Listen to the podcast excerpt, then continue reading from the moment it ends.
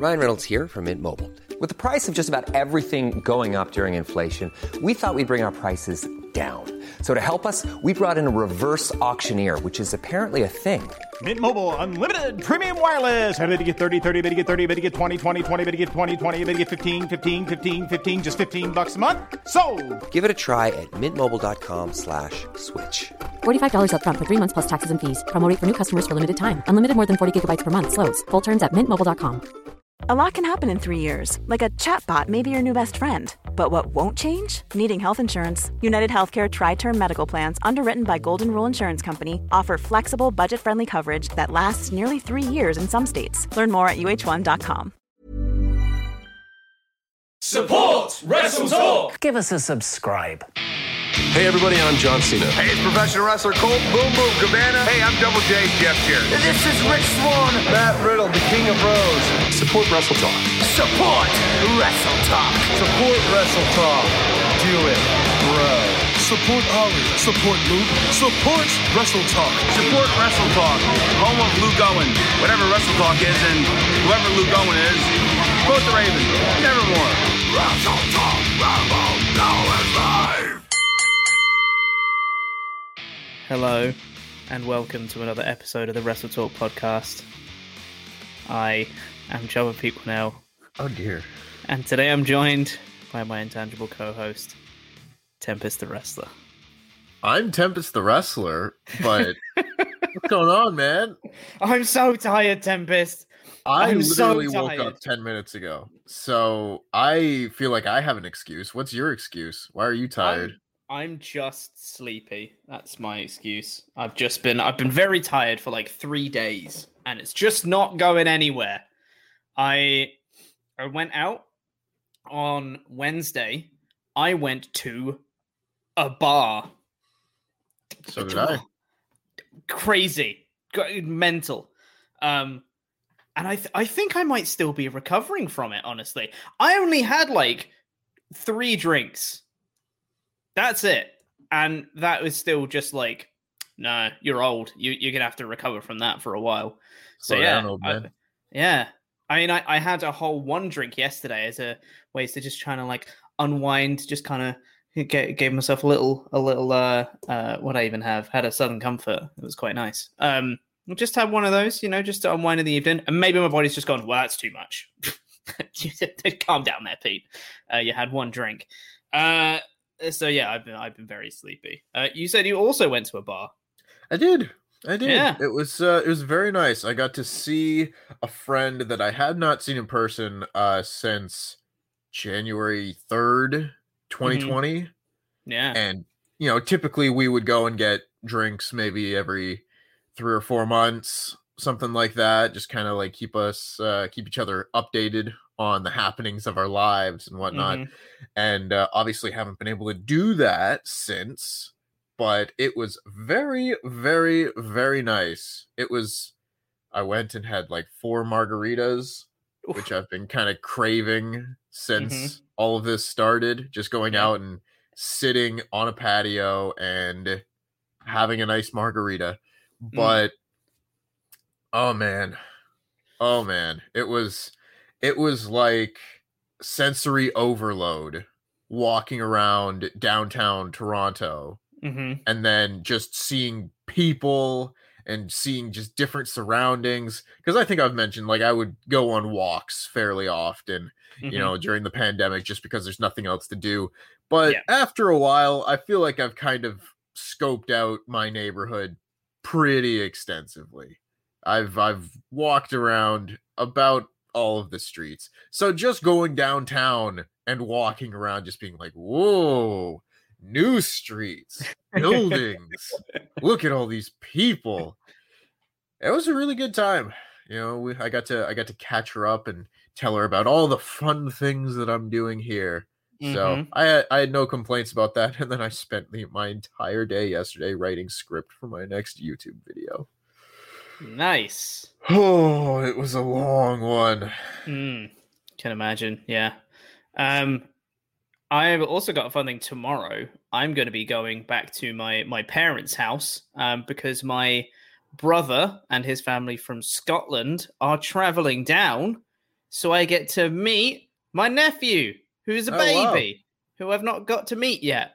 Um, so I'm very excited for that. That'll be technically tomorrow, but more likely Monday because I'm going to be getting there like quite late at like 10, half 10 in the evening. So they'll probably be asleep by then anyway. So I'll see them on the Monday. And then we're going to have a family day on the Monday uh, with me and my parents and my brother in there and his fam. Um, so yeah, I'm I'm I'm super pumped. Get get to one, I get to see my uh, niece and nephew again, and also my new nephew. I get to, to meet him. I'm very excited for it. Uh, Yeah. a, a very good time. It's crazy how much they grow and how quick all that happens. You Right. know, when when Yeah. you're not there during a pandemic. Because I I went and saw my niece and nephew, oh, maybe a month ago, something like that, Mhm. and it was crazy. The last time I had seen them, just like a year and a half earlier, was the, my niece was was tiny, like itty Yeah. bitty, you know, just like a baby basically. And now she's Mhm. graduated from baby to toddler. Yeah. And my my nephew similarly is has kind of graduated from toddler to like child. Child, They've- yeah. They've gone through a big step in the last year and a half and Mhm. when you're around them all the time you don't see the gradual growth growth but a year and a half off and boom they all spring up Yeah, man. I'm I'm very excited. Uh something I'm less excited to do is talk about SmackDown. But here we are, and we gotta do it. So let's talk about SmackDown.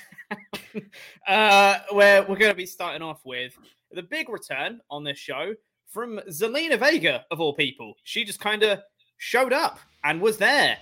And it kinda sucked a little bit. So we're gonna talk about it.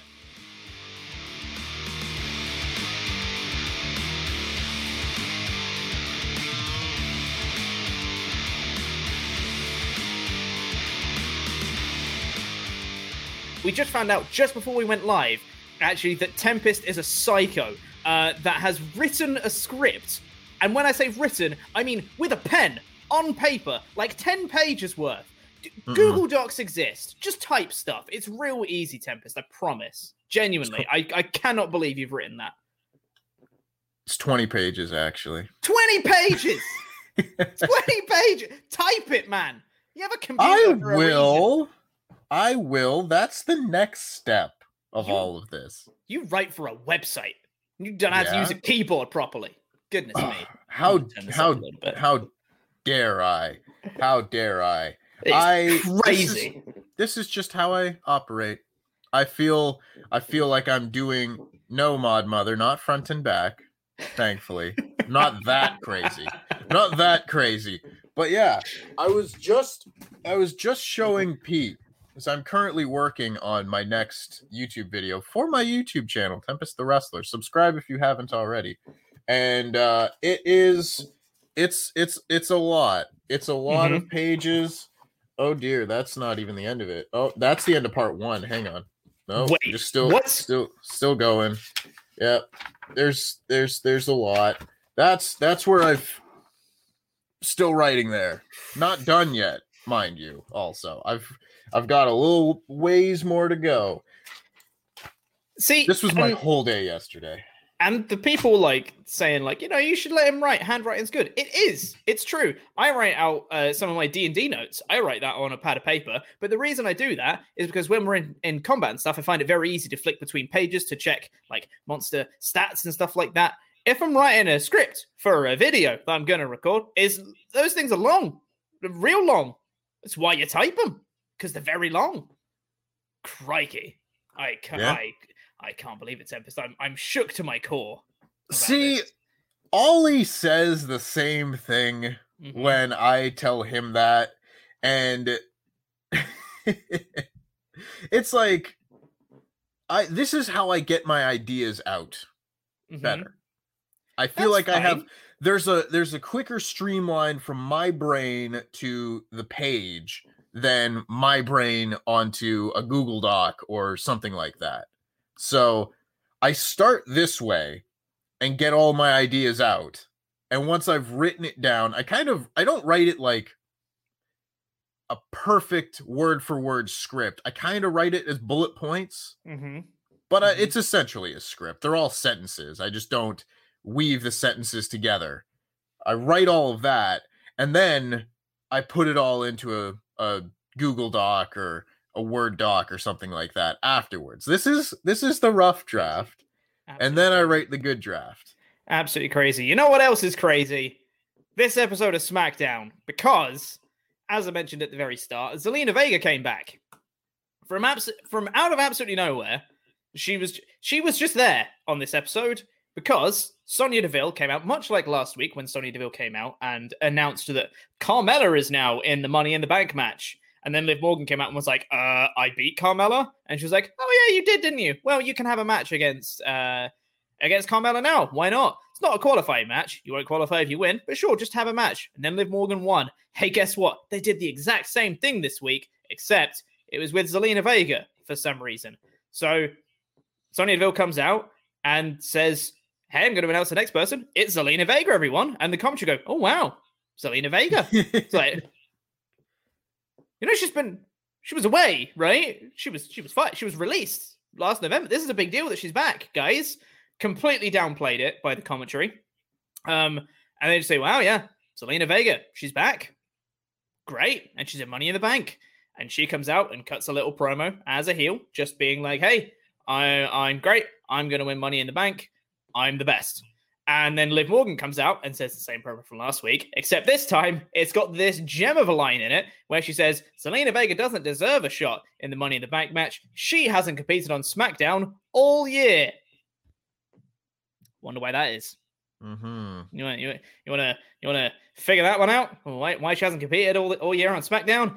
And then uh, has a match between Liv Morgan and Zelina Vega, except this time, instead of uh, Liv Morgan just kind of winning that she did against Carmella, she did win, but via using the tights, because Zelina Vega tried to use the tights on a roll up, and the referee spotted it. So then Liv Morgan rolled her up with the tights, and the referee didn't spot it. So Liv Morgan won. Cool. Cool. Yeah, like what? I feel Why'd like, you bring it back if that's what you're gonna do? I feel like on a properly booked show, and I will say right off the bat that I actually enjoyed this episode of SmackDown. This was mm-hmm. not one of the things that I enjoyed, but overall, I thought this was a vast improvement from weeks past. This is what happens when, again, you've only got a half dozen women on the show because you can't then book a hey Zelina Vega is backstory and also we're trying to make Liv Morgan prove she deserves to be in Money in the Bank story. There's no other women for Liv Morgan to prove this against. So she beats Carmella, who was announced for the match last week. They, for some reason, don't just put her in the match. So Sonya Deville is just inept as a authority figure because hey, there's that person who lost. They get to be in the match. Oh, this person has now beaten them twice, but I'm not going to put her in the match. I'm going to put someone, and I get it. She's Zelina Vega is returning, so that's like, I guess, a big deal. They don't treat it like it's a big deal. It's just like she's in the match. They don't treat it like she's making a return, even. It's just oh yeah, Zelina Vega, that person that's totally been on our roster this entire time. Mm-hmm. And she's in the match, and now Liv beats her in her first match back. So I clearly don't think this is going to be anything monumental with Zelina Vega's return. I mean, she was never pushed as a as a wrestler before she was released, and now all the people that she managed are, you know, not in the company anymore aside from Angel Garza, but I don't think that's going to happen. So, like, I'm just lost. I'm lost as to what the point or direction of any of this was. Yep. I think she is back. She is a body in the women's Money in the Bank match. I don't think they have any plans for her. She's just there to be there, I think is probably the sum total of it. I would be I'd be stunned if she ends up winning the money in the bank. I don't think they have any sort of plan for her. And I also think that because it's WWE and they are inherently a very petty company, uh, because of anything that went down uh, everything that went down with Zelina with regard to her release of them doing the uh, the edict where they can't use their third party platforms and Zelina refusing, and then her trying to start off some sort of uh, movement about unionization and talking about unions in the wrestling industry and all that stuff, which is a big no no for WWE. Them then bringing her back to have her lose is exactly their mo. Like that, she's just going to get completely bodied uh, mm. in the next few weeks and months. There might be uh, some sort of three week push in there where she might get some roll up wins and be like, hey, I'm a proper wrestler now. And then she'll just get buried some more and maybe be a comedy character. Maybe she'll have a farting gimmick. Who knows? Bring that back. Sure, why not? Like, uh, I, God, this isn't going to go anywhere. It was completely not a big deal in the slightest. Yeah. See, this is to me why I don't like a lot of WWE booking because they get handed things on mm-hmm. a platters like here you can make something of this and then they immediately choose not to yeah they they go in the opposite direction like oh you're being gifted a zelina vega return and if anyone i know it's it would be kayfabe and obviously you'd have to work with suspension of disbelief or whatever but if you're going to have anyone be like i'm standing up against this company and do a proper authority figure thing, which I'm not in a huge rush to think about because we've done authority figure whatever long enough, but do something with her. She's a very unique character in real life right now that you can, you know, put on TV and make a big star out of and not beat in her first night back. Know, it, does, it does it doesn't matter, but I yeah. would have liked it to matter. Right? Yeah. I think that that's what it comes down to at the end of the day. Is it wasn't treated like a big deal when it probably should have been a big deal, is the the whole sum total of it. It was just very anticlimactic, which is a shame because when you go, oh my god, Zelina Vega, whoa, especially with everything that happened with her, with like the seemingly, you know, uh, not on the best terms of release, and especially with her actual real life husband, Aleister Black, then getting released from out of nowhere just after he'd come back and he's got this new character and stuff like that. You would have thought that there might have been some sort of resentment or like ill will towards WWE on their side. But then for her to come back, that's a massive deal. But then WWE like, oh yeah, Zelina Vega, she's always been here. It's like, no, she hasn't. Don't lie to us. And it, and it's classic WWE for them to just completely gaslight the audience and just be like, "No, she's been here the whole time. No, no, she has. No, she's been here. Uh, I don't know what you're talking about. She's been here. It's very WWE. publicly not been here. Yeah, very it publicly not been there. Yeah, like it's not as if this is Sarah Logan coming back, mm. where it's like, oh, quietly released. Maybe bring her back quietly a year later pretend like nothing happened. That's fine. Yeah. It was a big deal. yeah. Very you know? big deal. Yeah. yeah. She was literally like the her and Paige were like the two prime faces of the anti WWE, like, no, we want to continue our Twitch stuff movement that was around the time. And then just being like, hey, she's back. It's like, well, where's she been? WWE. It, just any sort of kayfabe explanation to be like she had to take some time off or anything at all, but they were just like, oh, it's Zelina Vega. Not even treating it like a return. Like you know, it was uh, it's baffling. Baffling is what I'd call it. Um, but hey, I'm sure she's getting a lot of money out of it, and I'm yeah. happy for her. And you know, yeah, she gets paid. Sure, whatever is what it is. Um, anyway, thanks, Vega. Glad you're back. Hope it goes well for you. Hope uh, it gets better.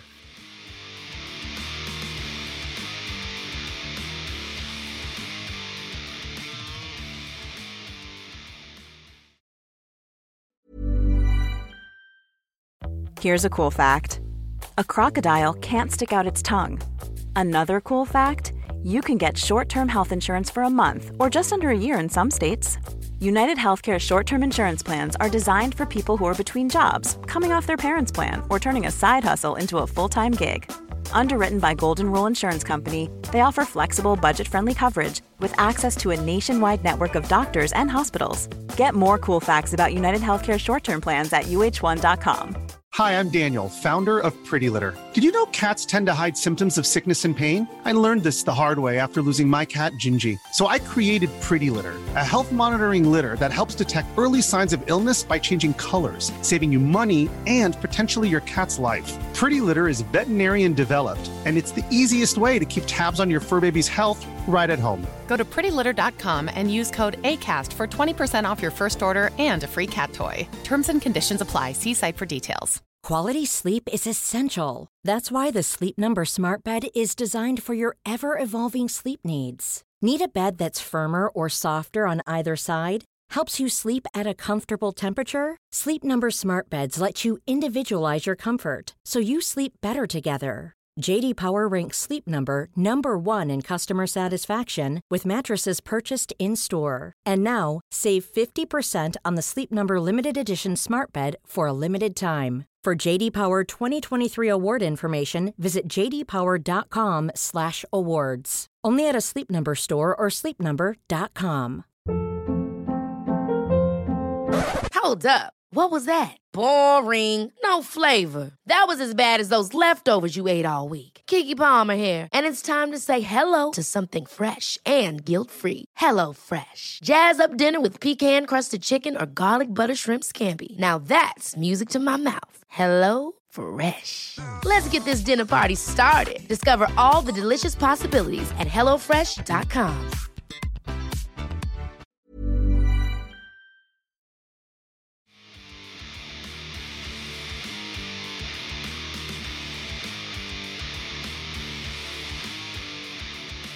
Well, let's see what you guys thought. Let's get into some of your Ultra Chats here. Don't forget to uh, get in your Ultra Chats. WrestleTalk.com forward slash support. Link is on the screen right there.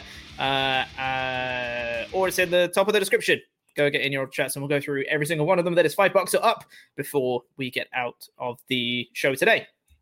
Jonathan Hedman comes in to say, so basically, Vega was taken uh, off of pause and is in exactly the same place she was in when she was fired. Not cool. Yeah, like nothing's changed with Vega. She is exactly the same. Char- character wise, persona wise, she's just Zelina Vega. She's been there the whole time, guys. Yeah. Yeah. yeah. It, it's kind of weird, really. And it again, it's not like she was ever pushed as a wrestler. She got a little bit of something right at the end there where she faced mm-hmm. Asuka, but she probably had like less than 10 matches in WWE before that. Like I can't yeah. say that for sure because I'd have to look it up, but that was never her deal. She was always mm-hmm. a manager, and I yes. think that's probably her best role at this point. I think she was much more valuable in the role managing Andrade than she mm-hmm. was as a wrestler. And now she can't do that. I guess they could put her with someone else, but I don't think there was something special there with Zelina and Andrade, and they never should have mm-hmm. broken that up, and they should have actually pushed these people as a unit. But that's a whole other tirade for another time. Yeah, and especially with her as well. I think because she can do like the odd move really, really well, but she's not the best like overall rounded package as a wrestler. Her doing the occasional like she'll get involved and do like a hurricane rana to the opponent kind of thing. It's like, right. oh, that's so cool. Like her getting in and doing the thing because it looks really good. But when she has to do a, a, full match and all that stuff, that's where the, the weaknesses start to be exposed. So I think kind of covering up those weaknesses, doing the occasional interference spot, she's really good at that. So playing up those strengths, I think would be a, a very smart thing to do. But crikey. Yeah, no, that's not this isn't the way to do it, I wouldn't say, but hey ho, Andrade's been released. Uh, also, I just want to say a quick thank you to Dark Cat 18 who's just become a new member on the Rest of the Podcast channel. Thank you very much Woo. for hitting that join button. Hope you enjoy your emotes and your fancy badges next to your name. Really do appreciate it. Thank you very much for joining. Uh, we've also got an ultra chat here from Charles Berg. It says Nakamura dressing like a sexy ghost, Corbin giving off major, recently divorced dad and about to eat a frozen pizza and isn't happy about it vibes. Here's a hot take Otis has tremendous upside. He has a certain Vaderness to him. Big man who can pummel you.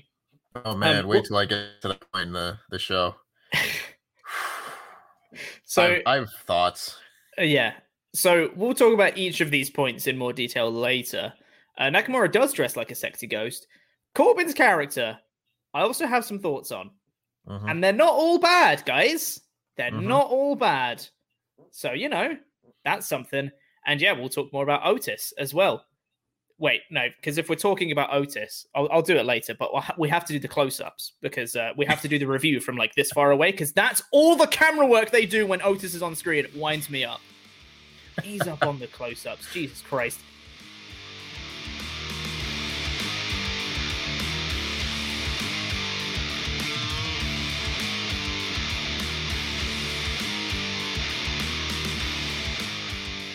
Let's get into the rest of the review right now, though, which started off with uh, Edge, who, which is how the show ended last week. Pretty sure that they did a little recap of last week. Did they just throw in a segment that didn't exist from last week's show of him speaking to Deville and Pearce?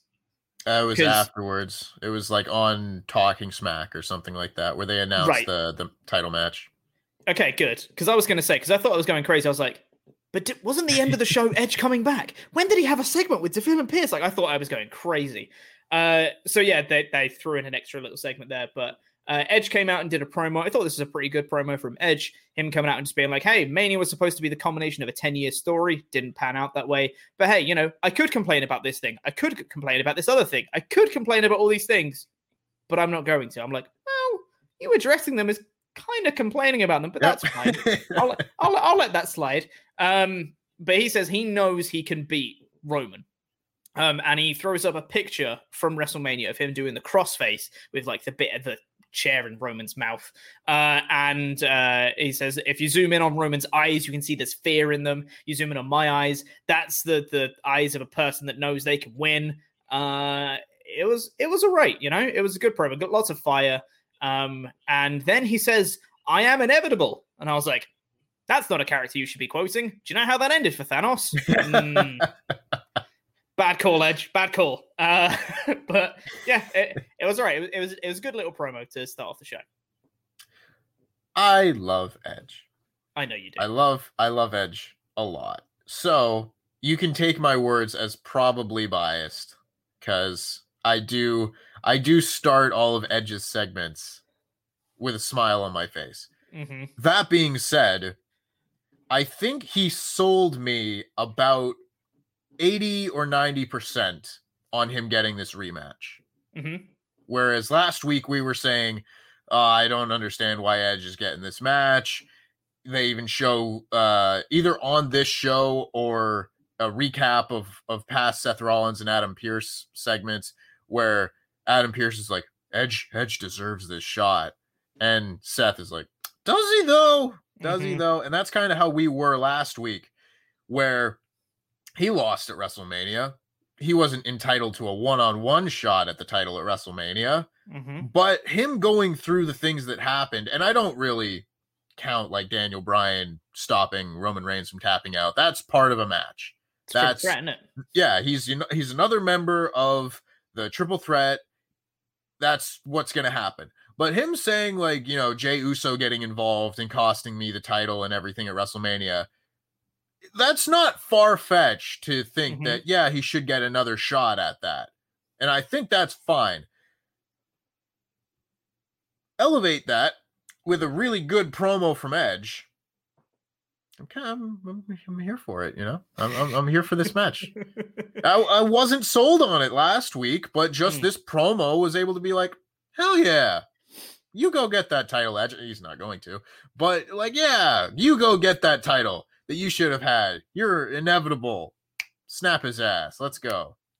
Yeah. Uh, I mean, I, I'm I'm still similar to where I was last week. I'm more into this match now than I was last week. I'm not. I still think you know Edge doesn't really deserve a title shot, but you know I'm sure it'll be fine. It'll probably be a fun match. It's okay. Roman's had worse challenges. He's had Kevin Owens three times in a row. This is better yeah. than that. Uh, so you know that's fine. Nothing against Kevin Owens. He just shouldn't have had three title matches in a row uh, on consecutive pay per views. Um, after Edge's promo, I'll be cut backstage, and Jimmy Uso walks into Paul Heyman. No Roman Reigns, uh, and Jimmy Uso walks in. and he's like, "Hey, is Roman here? You know, I'm ready to do what we need to do for the family." Uh, and once once Roman's here, we're gonna put down Edge and we're gonna plant our flag as a family. And I was like, okay, Jimmy's being very pro family now. Now, obviously, you know, he had those tendencies from last week and the week before when he kind of raised Roman's hand after the Roman and Rey match uh, pre Hell in a Cell on SmackDown.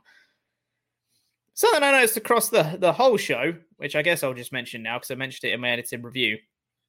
Edge did a promo later, which we'll talk about in more detail later, but he came out and he was saying, What happened to nobody's bitch, Jimmy Uso? And I was like, That's a great point, Edge. What did happen to nobody's bitch, Jimmy Uso? His turn into being like full in on the Roman stuff was very quick.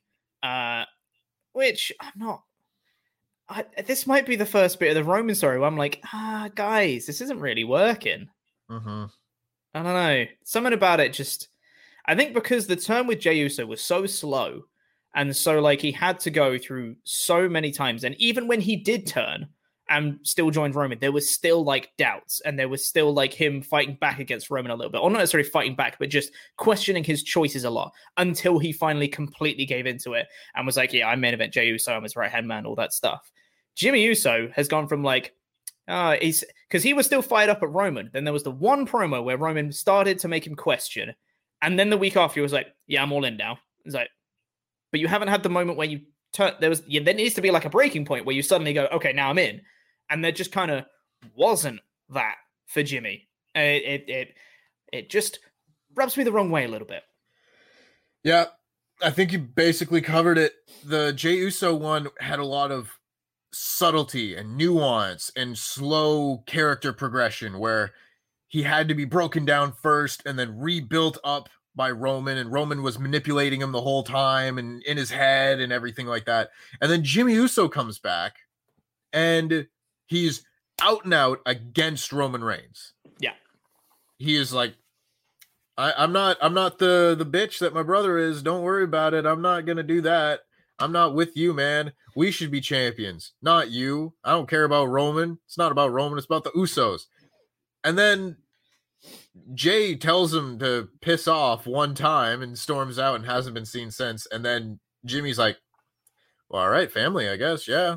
I, I guess I gotta Yeah. I guess I gotta back Roman Reigns. Roman like I don't understand the he's so passionately pro Roman now. Yes. Yeah, I think that's there it. that because that moment definitely should have been like a turning point for his character and he can start moving towards being pro roman but it was like a full 180 degree switch Mm, i yeah. He's like i love roman mm. reigns. Roman reigns is my boy. Come on Oos. we're gonna go out there. Roman's got my back. Like why do you think roman has your back? Roman's never had your back.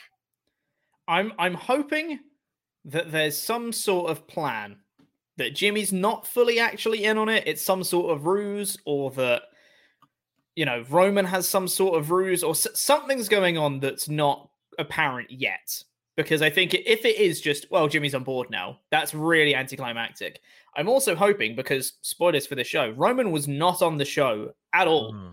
Uh, I'm hoping that where he was was with Jey Uso, and he was trying to like console him, comfort him, and next week both of them will be back, and Roman would be like, "I went to go take care of your brother. Where were you, Jimmy? Why weren't you taking care of your brother?" Like that sort of thing.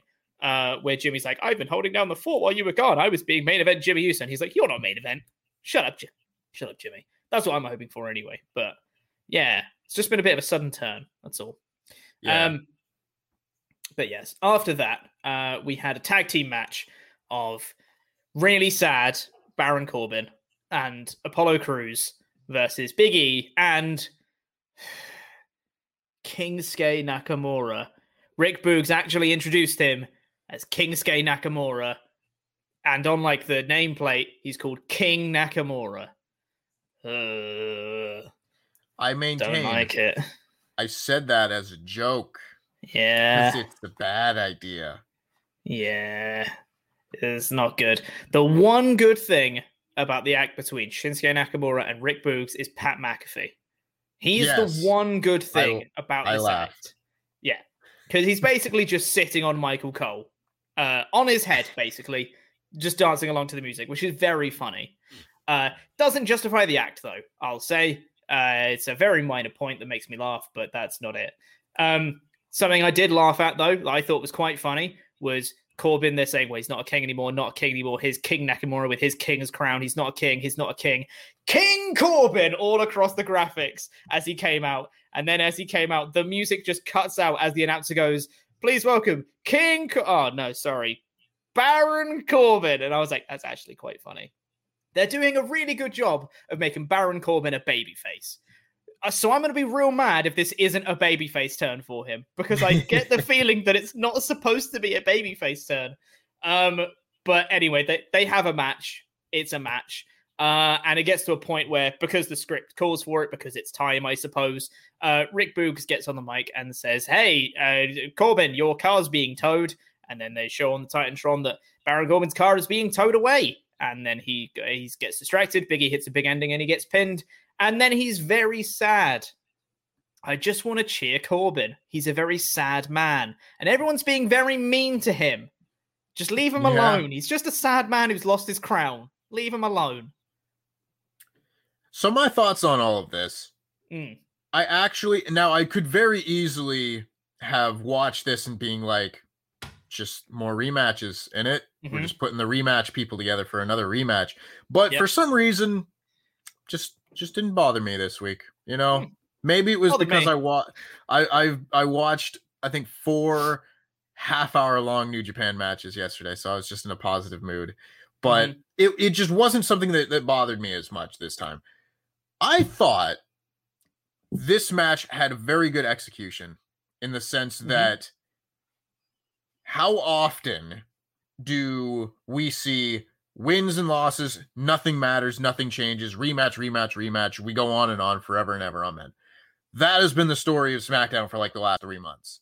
Corbin losing the crown has mattered. Mhm. Not in the grand scheme of Nakamura winning it, because Nakamura is still in the same place in the card, but Yep. Corbin's character has changed. Yeah. Corbin's character has had a drastic change since losing this crown.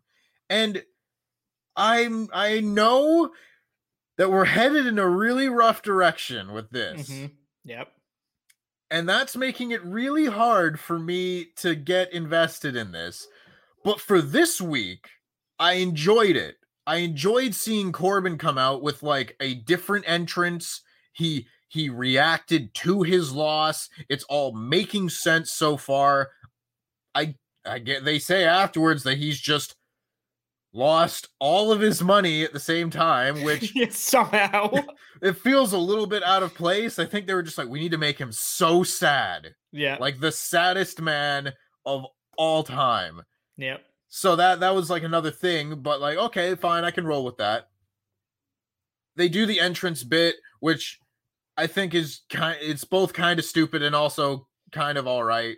Because Yeah. like, come on, you've had two weeks to do this. You couldn't update his Titantron before he's making his entrance. Like they hit the button and he starts walking, and they're like, "Crap! It says Oh, King on it." Yeah. We can't have that. yeah. Regardless, I liked that things mattered in this storyline. hmm I liked that. And then as we continued onward, I don't know if we're just going to get right into the backstage segment. We might as well. Yeah.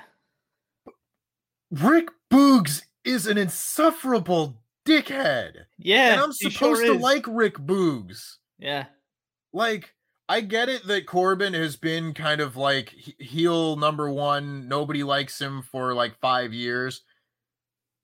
But Rick Boogs isn't even being like a witty dickhead. He's just being a dickhead. Mm-hmm. Yeah. Yeah. I He didn't comes like that in. No, so he comes in and he cuts a bunch of very unfunny King puns to Corbin as Corbin's just trying to walk away. Boogs literally like runs up to him just to bully the man, like he's being a dick. Uh, and Corbin just kind of very kindly is ju- well to a degree kindly like he's he's righteously annoyed and he's like, "Do you think this is funny?" Just and and the thing is, he's not shouting, he's not being aggressive. He's literally just talking to him, just be like, "Do you think this is funny?" Kicking a man while he's down and says, "You know what? That's this is what I say to you and to everyone else out there. Screw you, man." And then walks away. I'm like, I feel bad, but you're just being bullied by everyone. Yeah. It's so mean to to poor Baron Corbin. Never thought I'd be saying that. Um, and I, Okay. I, I want to cheer him. I glossed over it Mhm. before, and I can't get away from this. Yeah. The fact that they've trademarked Happy Corbin, which we talked about last week, yeah, I was It- gonna get to that. I can see the train wreck a mile down the road. Yeah. I can see it. And it's it's fine now. I'm not there yet, but I Mhm. know give it another couple weeks and we're going to get to Happy Corbin and it's going to suck. I have no faith that that angle is going to be any good. And I just oh, it's right there and I know it's coming, but uh, I'm dreading it. Yeah, it, it's genuinely, it's going to be awful. Yeah, they they they they have trademarked Happy Corbin, and I don't know whether it's going to be he's going to come back as a shorty G level of repackaging, where he's suddenly going to be a man called Happy Corbin, or it's going to be another thing where Rick Boogs and Shinsuke Nakamura just start calling him Happy Corbin because he's so sad and it's going to be like a thing where he's the saddest man ever and everyone calls him happy corbin because that's very funny. Um i don't know what one it's going to be. Both of them sound pretty bad i'll be honest.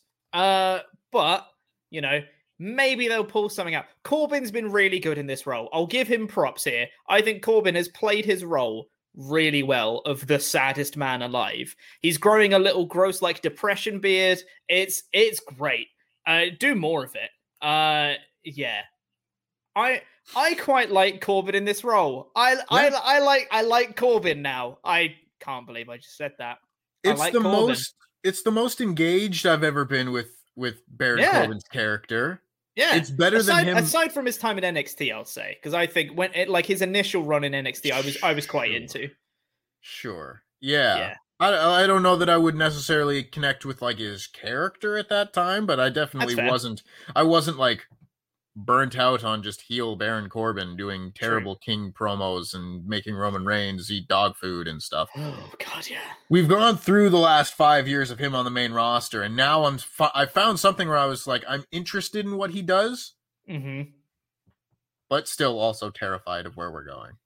Ah, oh, I've just seen something in the chat. Hold on. Uh, Oh. from Crystal Bane here. Corbin literally tried to kill Rey Mysterio and Aleister Black at last year's Money in the Bank, though. No, no, no. There was a smaller roof underneath the big roof. It wasn't attempted murder. Don't worry. There was a smaller roof. It's fine. You can never forget about the smaller roof. exactly. Yeah. But yes, Uh, all, all the people who are saying, "Oh, he's the bully, he's the villain. Why are people feeling sorry for him?" This is everything that I said last week, basically, where I was Mhm. like, I, "I just don't think I'm ever going to be able to cheer Corbin." But he's doing a really good job. He's doing a great job. He's so Doing a really sad. Look at his sad face. Look at his sad face and tell me you want to boo that sad face. You can't because it's it's he's a, he's got a sad face. You can't boo the sad face. Anyway, we've talked for way too long about that. Uh, we've then got uh, Bayley and Bianca Belair had a face to face, and you know what? Their feud isn't about laughing anymore. It was Mhm. kind of serious. Bayley was like, "Hey, I'm going to beat you because I'm the best." Bianca Belair said, uh, "Yeah, uh, the only way this is going to end because you keep coming after me and my title is that you know I have to embarrass you. So I'm going to challenge you to an I Quit match at Money in the Bank." I'm like, "Okay, that makes sense." And then Bayley says, "Hey, I've never quit from anything in my life. You do realize this is a terrible idea. I literally never quit from anything, right?" And then Bianca's she does laugh a little bit, not the annoying laugh, just a little laugh. And then Bayley's like, "Well, what's so funny?" And she says, "Well." It's funny how I've wanted you to shut up for so long, but I actually now want you to talk a little bit more just to say the words I quit. And I was like, this is a good promo segment. What's happened? Why? Where was this for months on end? Since like Mania, where has all this been? Why has the feud been about laughing and Bayley going on all the Thunderdome screens? This is the stuff that we wanted to see out of this feud. God, it's a little bit too little, too late for me because I'm really not interested in the feud at all now. But at least this was a good promo segment. That is exactly how I feel about it, honestly, mm. because I still I still maintain that them using the Hell in a Cell as just the middle point of this rivalry is not what you should do. That is that is a criminal sin in the the scope of WWE. But if we're going again, at least the segment was good. Yeah, This is, exactly. the- this is another one of the things where I was like, I didn't hate this show watching it like I hated last week's show. I might, I put out of my mind for a moment that, okay, we're getting nothing but rematches. Deal with that. Is the show this week any good? And a lot of the time, these promos have sucked. This week, they were good. It was like that one promo that we got where Bayley was on the big screen. She wasn't laughing, and she just, you know, cut a really good heel promo about beating Bianca Belair. If we'd gotten three months of that, maybe I wouldn't have hated this so so Yeah. much to this point because this was really good. Yeah. It's, it's like I said, it's it's what people wanted when they saw a Bayley versus Bianca Belair feud. It's like, well, this is the kind of stuff we wanted, not laughing. Um, so yeah, I quit match and Money in the Bank. I'm quite excited for it. I think it makes a lot of sense, and I think Bayley saying I quit is going to be the end of the feud, and we're going to have a new challenger for Bianca afterwards. Fingers crossed, eh? I've said that one before. Oh man. I I must also say very quickly uh that I really like that they're doing I quit matches with other people. Mhm. You know? Cuz I feel like John Cena kind of just killed the I quit match stipulation at a point. The first couple that he did were good. His match with JBL in 05 was a great I quit match. And then his match with uh, Randy Orton in 2009 was a fantabulous I quit match. I love that match. That might be my favorite Randy Orton match. We got those two, and the Randy Orton match was the beginning of the John Cena never give up, I don't quit character. Yeah. And then we got the I quit matches that just kept coming after that, where it's like we know John Cena's never gonna win. And so it made the stipulation itself just kind of like, oh, again, a match that no one could possibly care about. Did it with Batista, he did it with the, with the Miz, did it with Rusev. I don't think he did it with Bray Wyatt, but like every rivalry he had for a while had to go through an I quit match, and it was so bad. Yeah. But I quit match is a really cool, good stipulation that you really have to play with, you know, because the babyface can't quit. That's that's not babyface like. But what mm-hmm. happens if you push them to that point? Like that's a Right. really intriguing concept that they haven't used in enough matches and everything over the years. And now that we're getting it with different baby faces, like a Bianca Belair, who's still very like virtuous. I'm not gonna quit, but we don't know that yet. Yeah. You put her, you strangle her with her own hair, or or do something crazy, do Pillmanize both her legs. I don't know. Maybe she'll quit. Yeah, and No, like Bayley's promo immediately after when she accepted the I Quit promo, I was like, "Damn, she's got a point. Maybe Bayley is Mhm. going to win." Like it, it had, I don't think she's going to, but it planted that little seed of doubt just in the back of the mind to be like, "Well, maybe Bailey could win," and that's exactly what you want from a match like this. So yeah, very excited for it. Very Um, much, yeah. we had another backstage promo from Jimmy Uso. Goes to Paul Heyman again. Roman's still not there, uh, and he's saying, "Where's Roman, man? Uh, you know, when he gets here, we're going to take down Edge. It's going to be great." And then he kind of Paul doesn't say anything, but Jimmy kind of convinces himself that he needs to be main event Jimmy Uso and go out and and beat up Edge on behalf of Roman. He doesn't need Roman; he can do it himself. Really like Paul Heyman in the segment. Didn't say a word. Had all of the facial expressions through the whole thing. It was great. Yeah, cool. Like Jimmy, Jimmy getting in his own head of what he needs to do to impress Roman makes sense. Like it. Cool. Paul Heyman is just the best non wrestler. His Right. facial expressions every time are the absolute pinnacle. If you ever want to watch how to do the little things in wrestling in a promo segment, watch Paul Heyman. Yeah. Because he can tell such a story with no words. He's just fantastic. Mm-hmm. Hundred percent. Sorry, I'm feel for time. I need to put my headset on to charge. It's dying. Go on to the next segment. Yeah. I don't know what the next segment was, Pete. You're it's the one. Kevin who... Owens and Sami Zayn in a last man standing match. Oh, good. This was a really fun match. Typically, last man standing matches aren't the most exciting things in the world because obviously you have to stop and wait for the referee to count. But when you've got guys like this, you can you can pull it off. You can pull off a good last man standing match when it's Kevin Owens and Sami Zayn. They did some spots here that I I recognized from previous last man standing matches, including ones with Kevin Owens, because uh, that that double table push over the the the turnbuckle spot was from his Mhm. match with Dean Ambrose at the Royal Rumble, Yep. which was also a last man standing match. I remember. Remember, remember things. Um, Kevin Owens got the win in this match, Mm-hmm. and that kind of made me sad. Mm-hmm. I was, I was, I was. It doesn't matter because I don't think really either of them was going to win this and win the Money in the Bank match, you know. But I was sitting there thinking, like, oh man, Sami Zayn, Mr. Money in the Bank would be really fun. That like would be cons- very fun. conspiracy theorist Sami Zayn, but also has the key to being world champion should he pull it off at any point. I was like, that's a really fun idea. I don't think even if he would have qualified, he would have won, but I don't know. Something about it, I was like, oh, that's a that's a fun idea. That's intriguing. You know, there's there's one story that they've not done with Money in the Bank yet, which is that whoever wins it has a year to cash it in. They've Mhm. never done a story where someone's running out of time to cash it Oh, in. ever, Pete.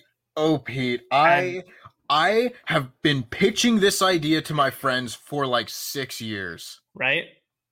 Legit. I had a whole thing worked out in my mind for exactly that. And it would fit perfectly with Sami Zayn. Conspiracy theorist, he keeps trying to cash it in, and every time just keeps getting stopped by something else. And he's like, How does everything keep stopping me from cashing in? I had the perfect opportunity. It was right there. And this thing happened, or this person stopped me, or the referee wasn't there, or whatever. And he just keeps getting screwed out, screwed out of it every single time. It would be a good story, I think. Who Mhm. knows? Um, and and it would be different. different. We've different. seen the same thing with Money in the Bank for so long. There's been so little creativity used with Money in the Bank. Oh, Yeah. man. how many times because again a really fun story is someone winning money in the bank and cashing it in on the same night to become champion we've seen it like three times now though or maybe more we had more. kane kane dean bayley Bliss. oh yeah bliss did it as well crikey yeah was bliss on that show or was bliss at, no it was yeah bliss was won it at money in the bank and then ronda won it at summerslam right Yep. so that's four Yeah. Is that I think it? that I that think that's all times? of them. Yeah, I think that's God. all of them. and that's yeah like I, I get it that's a fun that's a fun concept that's a fun story i like that not four times though like Mhm. you can't just keep doing the same thing and in such a short space of time as well like money in the bank has only been going on for not that long in the grand scheme of wrestling um Yeah. so to do that story four times in such, such a short, short space of time uh, do some other stuff that's a com- we're getting so sidetracked but you know No, but it, it it also means that you don't have money in the bank briefcase running around that year. And that's Exactly. lame. That's like Yeah. a fun extra wrinkle to WWE programming. Mhm. And then you just don't have that anymore. And then add in the another like 10 times that someone has cashed in within the next month and a half after the pay-per-view. It's just it's it's, it's not fun. It's not fun that way. Yeah. You could do something really cool and different like uh, I won't get into it here because I did have like a full like two year storyline plan Mhm. for for a Money in the Bank cash in that just couldn't couldn't happen and, and everything like that. It's there's something to that. It's a good idea. Mhm. Put me on the W writing team for one week. I'll pitch that idea and quit. I was going to say you do not want to be there for any stretch of time. Um, but uh, yeah, this last man standing match, it was really fun, really good TV match. I thought.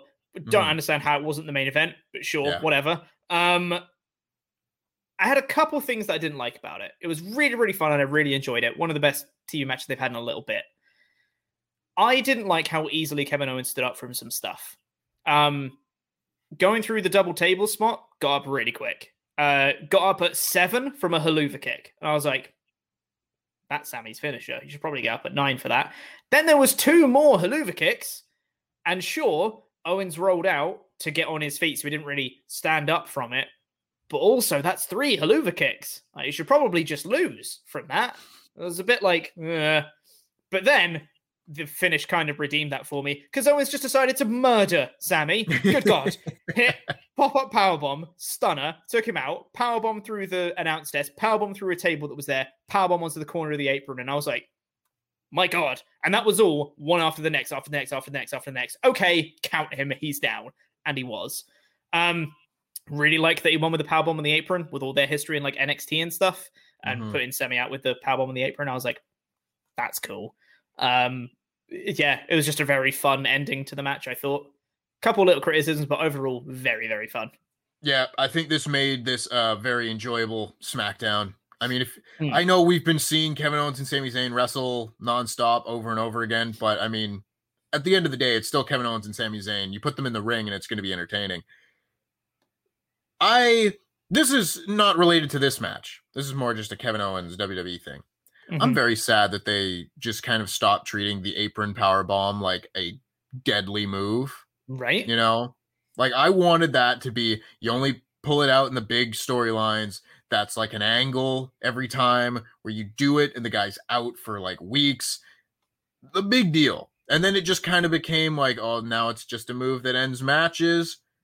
Now it's just a near fall. Yeah, now it's just a move. Yeah. Yeah, and I was kind of like, oh man, it was the closest we could get to him hitting the package pile driver in WWE. Mm-hmm. Yeah, and totally. I'm, I'm still holding out hope that one one of these times, one Mhm. of these times, he's gonna hook Sami Zayn and just plant him with a Mhm. with a package pile driver.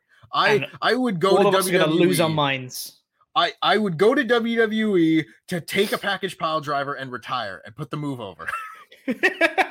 I would sacrifice my entire my body just to put the move over. But so good. oh man, I I that's just like a minor like Kevin Owens WWE thing, not having to do with this match. I just really like that Yeah. move and wish it had been uh, protected a little bit more. I agree.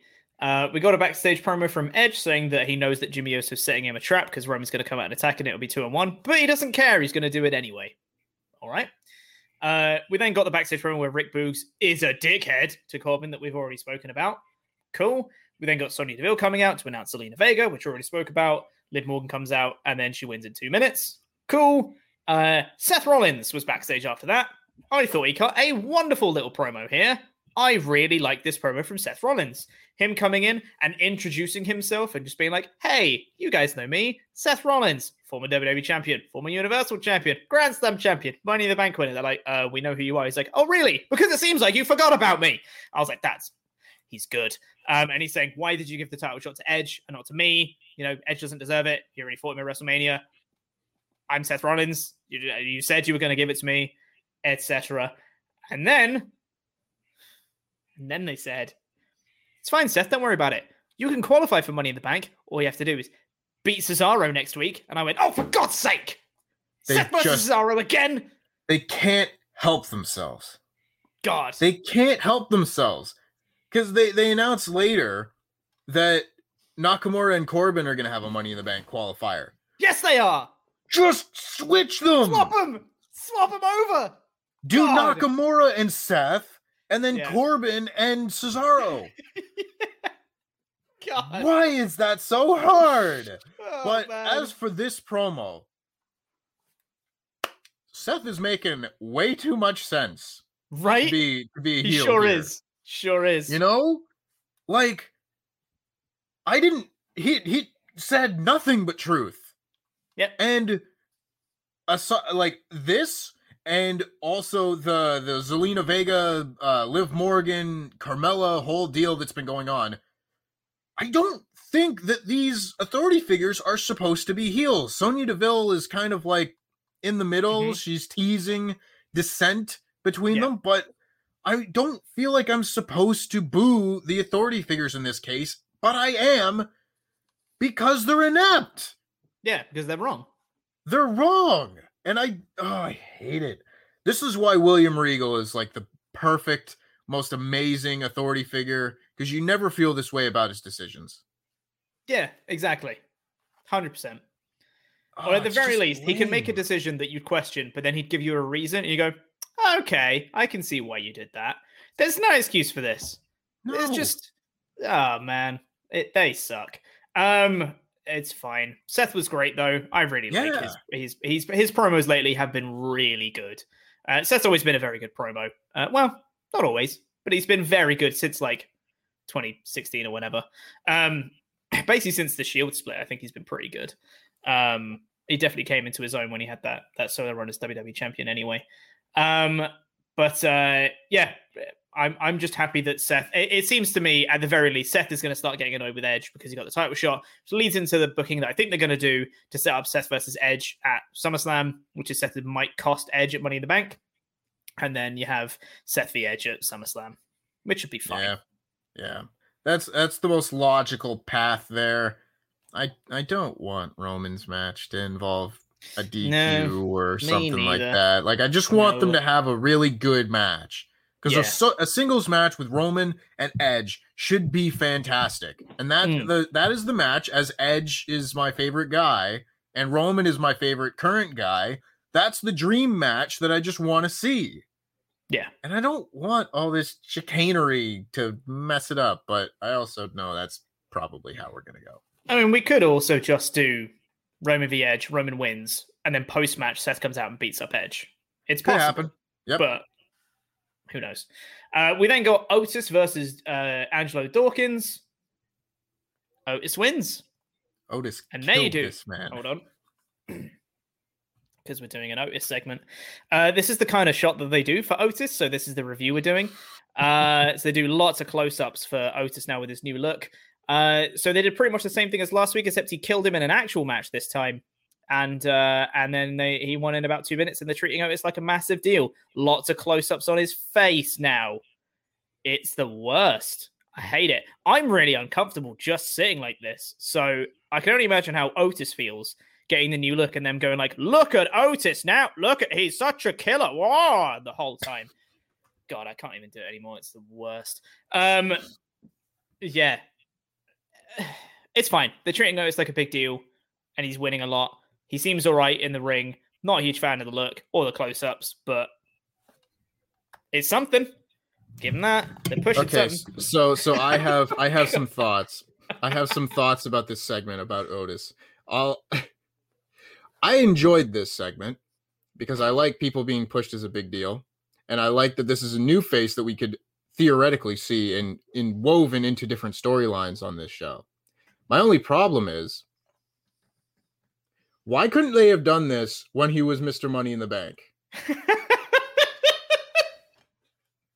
Yeah, yeah, it's a good point. For Tempest. God's sake, he was being given a push. They killed his push, dead. They ruined Money in the Bank for a year. And now they're giving him the big push. Yeah. Why couldn't we have done this from the start? Yeah, yeah, I don't know. It's a good point. I, Oy I, vey. I, I don't want to talk about it anymore because I have nothing else to say. Uh, it's it's Otis. Dawkins got beaten. It was two minutes. Cool. Jimmy Uso's in gorilla position. Uh, Paul Heyman's also there, and he still says, "Oh, Roman's still not here, but it's fine." And Paul Heyman says, "Hey, Roman works on the tribal chief schedule. That's what he does. But everything he does, he does for family. What he needs you to do is go out and be main event Jimmy Uso." Jimmy's like, "Yeah, I will be main event Jimmy Uso. I will go and stop Edge." And then he didn't. Uh, he did not. he went out and he calls out Edge. Edge comes out, cuts a promo, and says, "What happened to nobody's bitch, Jimmy?" And Jimmy's like, "Ah, "What do you mean?" Come on, Jimmy. Uh, and then J- Jimmy comes around and he keeps looking around for Roman to come and help him, but he didn't. Obviously, uh, kind of misunderstanding what Paul Heyman meant. I think uh, is is the vibe I got off this. And Edge just beats him up. Jimmy gets a super kick in once. Uh, but then he gets distracted because he keeps looking around for Roman, and then Edge just beats him up, makes him tap out a couple times, and then uh, does the the same crossface with the bit of the chair that he showed earlier in the show at WrestleMania, and uh, then he says he doesn't stop, and he's inevitable. Please stop quoting Thanos. It's not going to go well for you, buddy. Didn't go well for him. No Roman on the show, and that's how it went off the air. I right. would not have thought that a completely Roman Reigns list SmackDown would have been my favorite show that they've done recently. Yeah, right. Isn't that know? wild? Absolutely wild. I would not have I would not have guessed that whatsoever. I Hmm. really like Edge. Edge I think is doing he's being put in a situation that doesn't make sense storyline wise very much, but he is doing a very good job to me making me excited to see this match. So I I give him major props for that. He's he's the man. I love him. I had another point that I wanted to make. That's right. Okay. I feel like a large portion of why I really connected with the Roman Reigns Jey Uso storyline is because I always felt like I had a finger on the pulse of what Roman's endgame was. Mm-hmm. Like I felt like I knew what Roman Reigns was doing. He was a dick, but it's like I knew how he was treating Jey Uso and I knew what his goals were. I don't feel like I know what he's doing with Jimmy Uso Mm. because you wanted him to acknowledge you and he didn't and i get that and maybe he's just cranky about that but now he is, and he's still alienating him. And Yeah. that's not to say that it won't make sense, but as it's happening, I don't know where we're going. Like I'm driving in the dark, and I would like to know the destination a little bit, just a little bit. Give me an idea. Let me turn my headlights on. You know? don't let me see the end of the road. I still want to be surprised. I still want to like enjoy the storyline and, you know, have them tell it to me as opposed to just figure it all out. Mm-hmm. But I feel like I need a little bit of direction. I need to know a little bit of where we're going here. Yeah, I think I agree with you, and especially for me as well. It's it's the same, but also for for Jimmy as well at the same time. In that I don't quite get why his turn happened completely, and I don't know his end game for Roman. If there is an end game, if he if he is just on Roman's side entirely now, or if he is you know holding out, if he's got some sort of plan that we don't know yet, or whatever it may be. I I'm not quite on the same vibe as I was for for Jey as well. So I'm I'm I'm totally with you. Um, but maybe it'll play out. Maybe we'll you know the Roman story has been pretty much spot on with very few exceptions so far. So hopefully this will play itself out and we'll look back and we'll go, oh, it does make sense now actually. So That's the hope. Fingers Yeah. fingers crossed for that. Um, so overall, I thought this was an episode of SmackDown. Uh, it was better than what it's been recently. Not amazing by any stretch of the imagination, but was good. There was solid stuff. Weirdly, I thought that the Roman stuff was less good this week, but everything else that was normally really bad was actually better. So I'd give it a three out of five. It was all right. Yeah. I might, I might, I might surprise some, some people. I'm Oh gonna, my I'm gonna go with. I'm gonna go with a four out of five on this on this show. Tempest. I cannot believe you're so negative because most people went for three out of five on our Yeah. community tab. Fifty-eight percent of people went for a three out of five, and twenty-one percent went higher with a four out of five. Tempest, I cannot believe you're so negative all the I'm time. just so negative, Pete. Yeah. I like I like the show. You know, I I enjoyed the show. Again, there were things on it where I can I can take myself out of things that don't make sense and just watch it for 2 hours. I watched this show in a vacuum, you Mhm. know. And for a 2-hour show, you had the Bayley and uh Bianca Belair promo. I liked the Corbin stuff. I liked Otis's push. I liked the last man standing match, and I like both the edge segments. Like there wasn't a whole lot on this show to dislike other than like the Zelina Vega stuff. That was really the only big negative on here for me. Yeah, that's fair. Um, and we can see there's some stuff coming that might be bad in terms Yes. of Ooh. rematches next week, which I'm not all that excited for, and also Happy Corbin, which Mm, no. might be no. terrible, might not.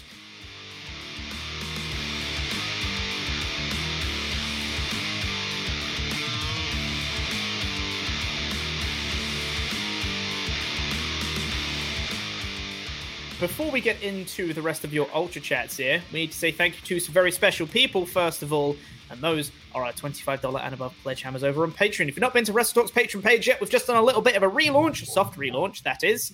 Uh, we changed up how the mailbag works. We've got the Fan Quizzle Mania is now a perk for the WrestleTalk Patreon as well, patreon.com forward slash WrestleTalk. Uh, the suggestions post for WrestleTalk Extra for this month is up, which means if you're at the $25 or above tier, you can vote. Uh, you can suggest what show Oni and Luke should review uh, for this month, one of the retro shows they review for WrestleTalk Extra. Um, and also at the $25 above tier, that post is up now, by the way. Uh, also from the $25 and up tier, you get your own custom wrestling nickname and it gets read out on a show, much like this one. So thank you to NJ Hornsberg. Woo! Thank you very much. The mayor of Painesville, Dan. Done, Dan, Dan, done. Thank you, Dan. Ryan Disco Stewart. Woo! Yeah. Thank you. Hundred dollar man, C.D. Horver. Yeah. Thank you very much. Super kick, Nick Mizesco. Yes. Thank you very much. The Kessel Run, DX Solo. Hell yeah. Thank you very much. The Cyclone, Brandon Sayers. Woo! Thank you. Fantastic Mr. Good Old Fox. Yeah. Thank you very much. WrestleTalk's personal ring announcer, Rodrigo Benitez. Yes. Thank you very much. No one names their kid this anymore. Larry. Yeah. Thank you very much, Larry. Chris, the Cypriot sensation, Petru. Woo. Thank you very much. And will always mark out for Ollie Landrum. What a terrible choice. Terrible Yeah. choice. Well, don't mark out for Ollie. He's the worst.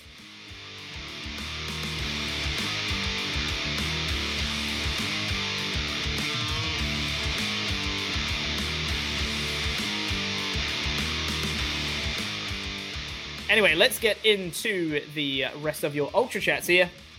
Mayor of Painesville Dan, Dan, Dan, Dan, yet again, comes in to say, uh, Hey guys, I personally would consider Vega's return a big error on her part. I mean, personal reasons are fine, but career wise, this probably will be a mistake. By the way, Tempest, the bet is on. Yeah, we The need bet. to agree. The bet. I think Dan is out to lunch because um, Dan doesn't think they're ever going to bring back No More Words for Jeff Hardy. Okay. And I think they do. I, uh, he I mean, they've it. spoken about it a lot. it's a thing. They are teasing it on Twitter, and I know Yeah. WWE likes to play with their audience's emotions. hmm I think this could literally happen by the end of the month. It's like, Possibly, oh, yes. the first Raw back with a crowd. Whose music is that? Time is coming, gone for words. Such a good song. I think it's happening. As for the Zelina Vega stuff, she's probably getting a lot of money. Yeah. And you know No. what? I complain. She's getting paid. she's getting paid good for her and also if the twitch streams and everything are anything to go off of it sounds like Aleister Black wants to work for wwe and they're Wouldn't married surprise me. Wouldn't you know me. so if they both end up back it wouldn't surprise me at all and they'll probably make a lot of money selfishly yeah i want to see her in aew with andrade again because Mm-hmm. that is when both of them were like at their best Yeah. but it's not my career she's making money so good for her Yep. Hundred percent. Uh, love this name. Got a, a uh, an ultra here from Terratits. Great Yep. name. brutality Uh, SmackDown reminds me of any Missy Elliott song. Instead of remix, it's rematch. Can't wait for next rematch, rematch week. Another Corbin. By the way, amazing promos. Is he face now?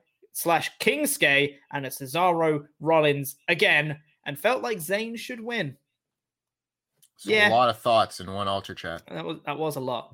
I mean, Uh, basically recaps all of our thoughts from the whole show Yeah, pretty much. Uh, the-. Lots of rematches. Kingsuke, uh, and yeah, we, we already said that we thought that Zayn maybe should have uh should have taken the W here. Mhm. the w Yeah. yeah. it's cool Cool. Thank you. Uh, and we got one more here from Blake Hoops uh, that says, "What are your guys' Edge dream matches?" Hashtag for life. Uh, there's not many left, honestly, uh, because Edge is kind of on that that out stage of his career. Um, there's there's not many people where I'll be like, "Well, this will be like a a best match I've ever seen" kind of thing at this point. I would like to see Edge versus AJ Styles. That's just me though, because I really like AJ, and maybe Edge versus Cesaro. I think that could be very fun. That's about it. I though, mean, I I would like to see Edge wrestle like every major wrestler in the world. Of I don't think he's going to. He's he's a WWE guy through and through, and that's that's cool. You know that I he was a guy when he talked about being offered a contract with AEW and everything. I was like, I kind of want him to stay in WWE. There's Mhm. some guys that just are WWE guys, and I I was happy to see him return at the Royal Rumble and everything like that. I think that fit. As for dream matches, I think the Seth Rollins match is going to be really good. I've been excited to see that match for a long time. I also want to see him wrestle AJ Styles. I would like to see Mhm. him wrestle people like Finn Balor and Adam Cole. I think those would be those would be a lot of fun. yeah, Beyond that, aren't a whole lot of people that really jump out to me. If he was a a traveling carny wrestler, I would like to see him wrestle Kenny Omega and a million other people in in AEW and whatnot, yeah. and even in New Japan. I don't I don't know how any of that would work out, but Edge is my favorite wrestler, and him against every major wrestler ever would uh, would tickle my fancy. Edge versus Kota Ibushi. That would be fun. Edge versus Shingo Takagi. Yeah. Ooh, Oh, spicy. yeah. Spicy. Hell yeah. Love it.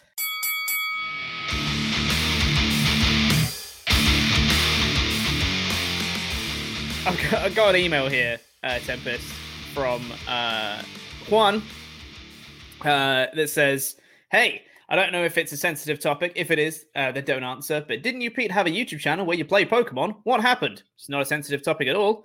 Uh, yeah, I did. Uh, I had a YouTube channel. It was cool. Lasted for like three and a half years. And then I just kind of stopped doing it because I had other priorities. Didn't have the time.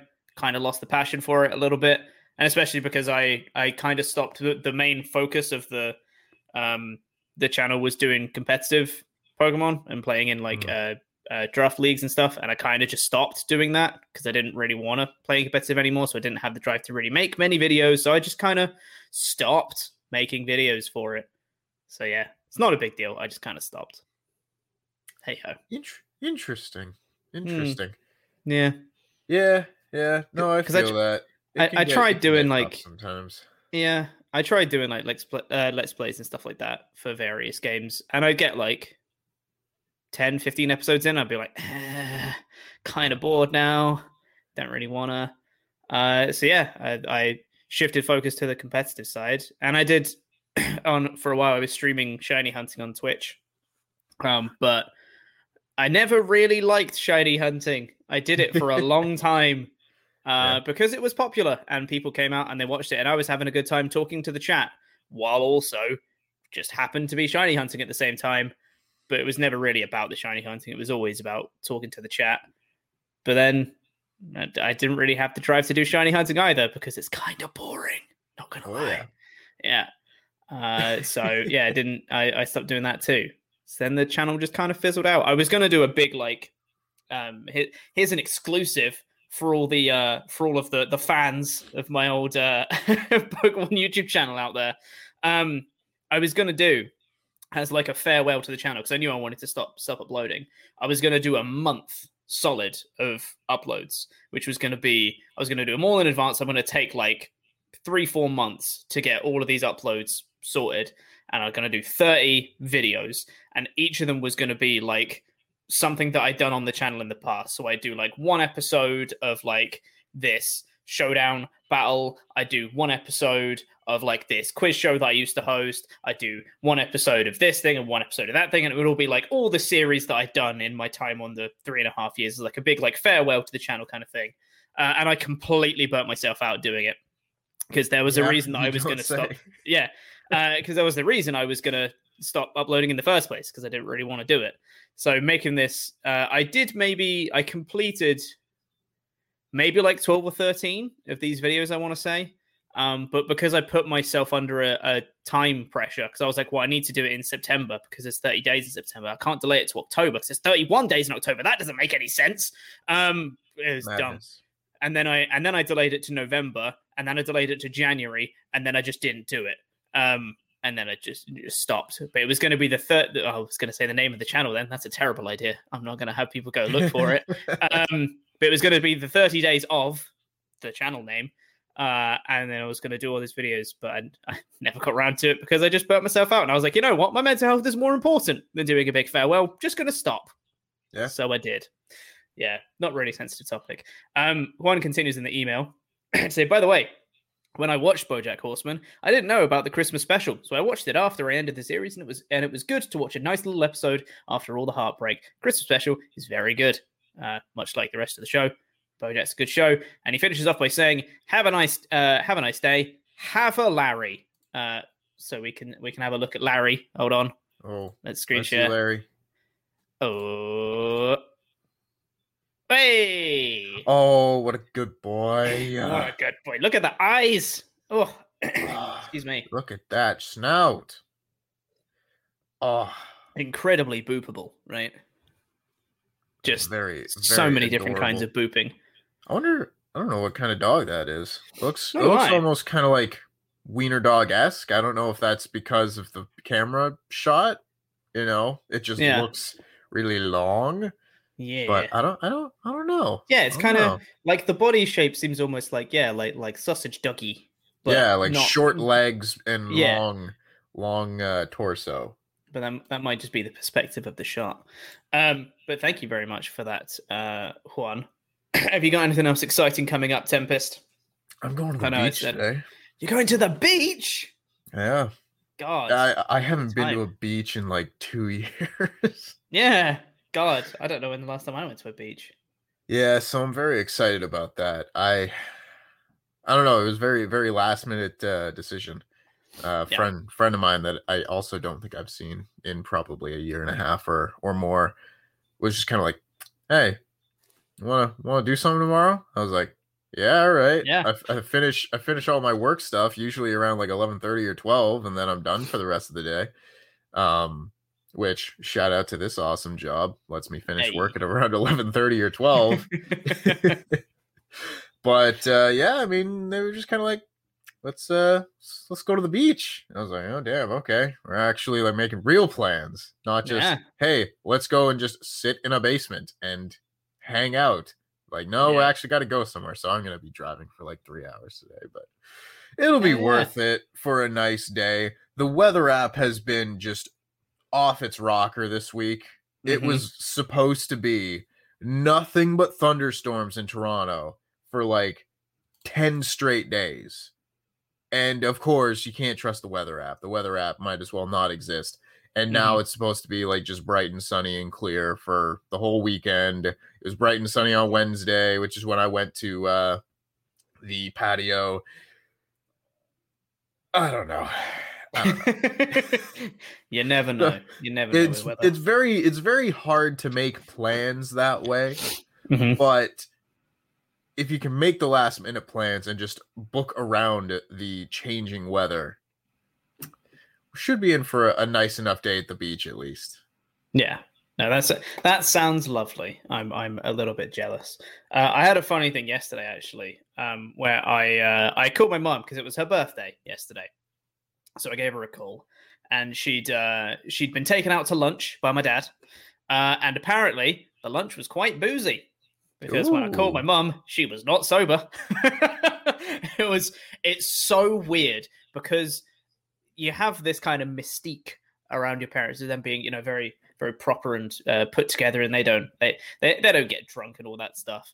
Uh, yeah my mum de- definitely had a few. Uh, it's it's quite the experience when you become an adult and then speak to your parents more. You're like oh they're just like they're just adults as well. They don't know what they're doing. They're just like Yep. they just had to they were faking it the whole time um so that was quite fun having a having a chat with her and her mm, being very giggly uh, the whole time. Uh, I showed her the championship uh, to be like, "Oh yeah, my job's really stupid. Look, I got the, I got this belt." And then she was like, "I can't believe that you used to play with toy belts with you and your brothers, and now you've got a real one." I'm like, "Yeah, I yeah, Yeah. I'm I'm a, I'm a champion. It's great." um, no, it's a good time. They said they had to put up a um. My parents are going to put up a gazebo uh, yesterday because they, they're doing a thing um, around their house today, I think, or tomorrow. Um, but because there was, I think it's like 10 people going, so they couldn't do it in the house because it's too many people for the restrictions and stuff. So they have to do it outside. So they had to put up a gazebo. And they were like, I don't know if we can do it. We've both had a lot of drinks. I don't know if we can put up this gazebo straight. it's like, Jesus Christ, man, how much do you have? yeah Uh, uh, it's, uh, it's quite funny. Um, yeah no it's- i i totally know what you mean. I, I don't remember what the occasion was but there was a there was a time maybe oh man maybe like three years ago or so where uh, we would go it was either new year's or something around that time of year. It was it was Mhm. during the winter. And um we went to a family friend's house which we normally do and kind of just like lose track you know you just kind of like let your parents loose He's like, yeah, go have fun with your friends. I'll, I'll Mhm. go and find something to do for a little while. And it was getting to the point where we're about ready to leave. So we're rounding up all of our stuff and everything. And I, I go upstairs and I find my mom sitting solo at the dining room table with a glass of water because Oh, someone had no. sat her, someone had sat her there. And I was just I like walked past it and kind of like double taked and I was like, yeah, what what what what you doing? Yeah. And she just went, help me. and I was like, I was like, "Wh- wh- with with what? And she just took like a drink of water and just went stuff. And I was like, oh no, Oh God. yeah, That's, uh, She was- harrowing. She, she she was fine. She was fine, but it Yeah. was it was a moment where all of a sudden you're now like 21, 22, something like that, Mhm. and, and you're seeing a side of everything that you hadn't seen before. And Yeah, I was just totally. like, oh wow, how about that? Yeah, how about that? Parents do drink. Wild. Mhm. Um, they're just a bunch of idiots just like us. Uh, anyway, uh, that is going to do it for this episode of the WrestleTalk podcast. Thank you very much, everyone, for listening in. Thank you to the members who are watching this version of the, the things. You're all super awesome as well. Um, we're going to have a load more content coming up soon. We've got Money in the Bank soon. We're going to have predictions, all that stuff coming very, very soon indeed. Uh, and obviously a load more podcast reviews and all that jazz. Uh, we've got the AEW review. Uh, AEW reviews are back now. Now that AEW Dynamite's back on a Wednesday night. So you can find those on Thursdays. Uh, yeah, thank you very much for listening, everyone. We love you very much. Stay safe. We love you. I already said that, but we still love you. Bye.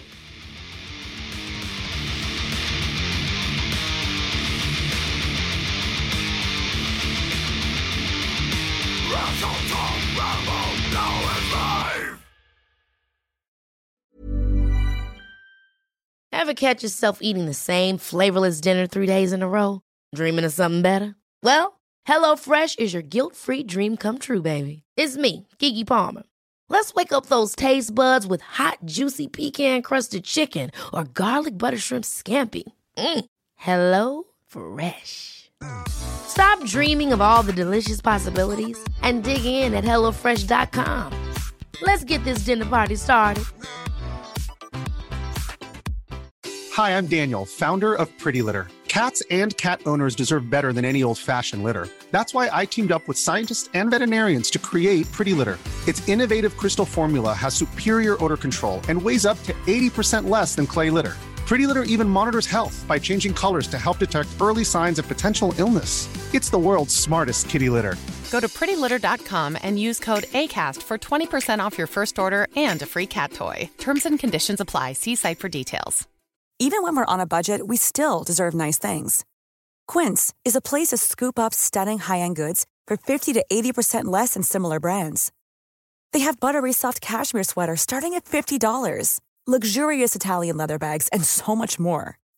Plus, Quince only works with factories that use safe, ethical, and responsible manufacturing. Get the high-end goods you'll love without the high price tag with Quince. Go to quince.com/style for free shipping and 365-day returns.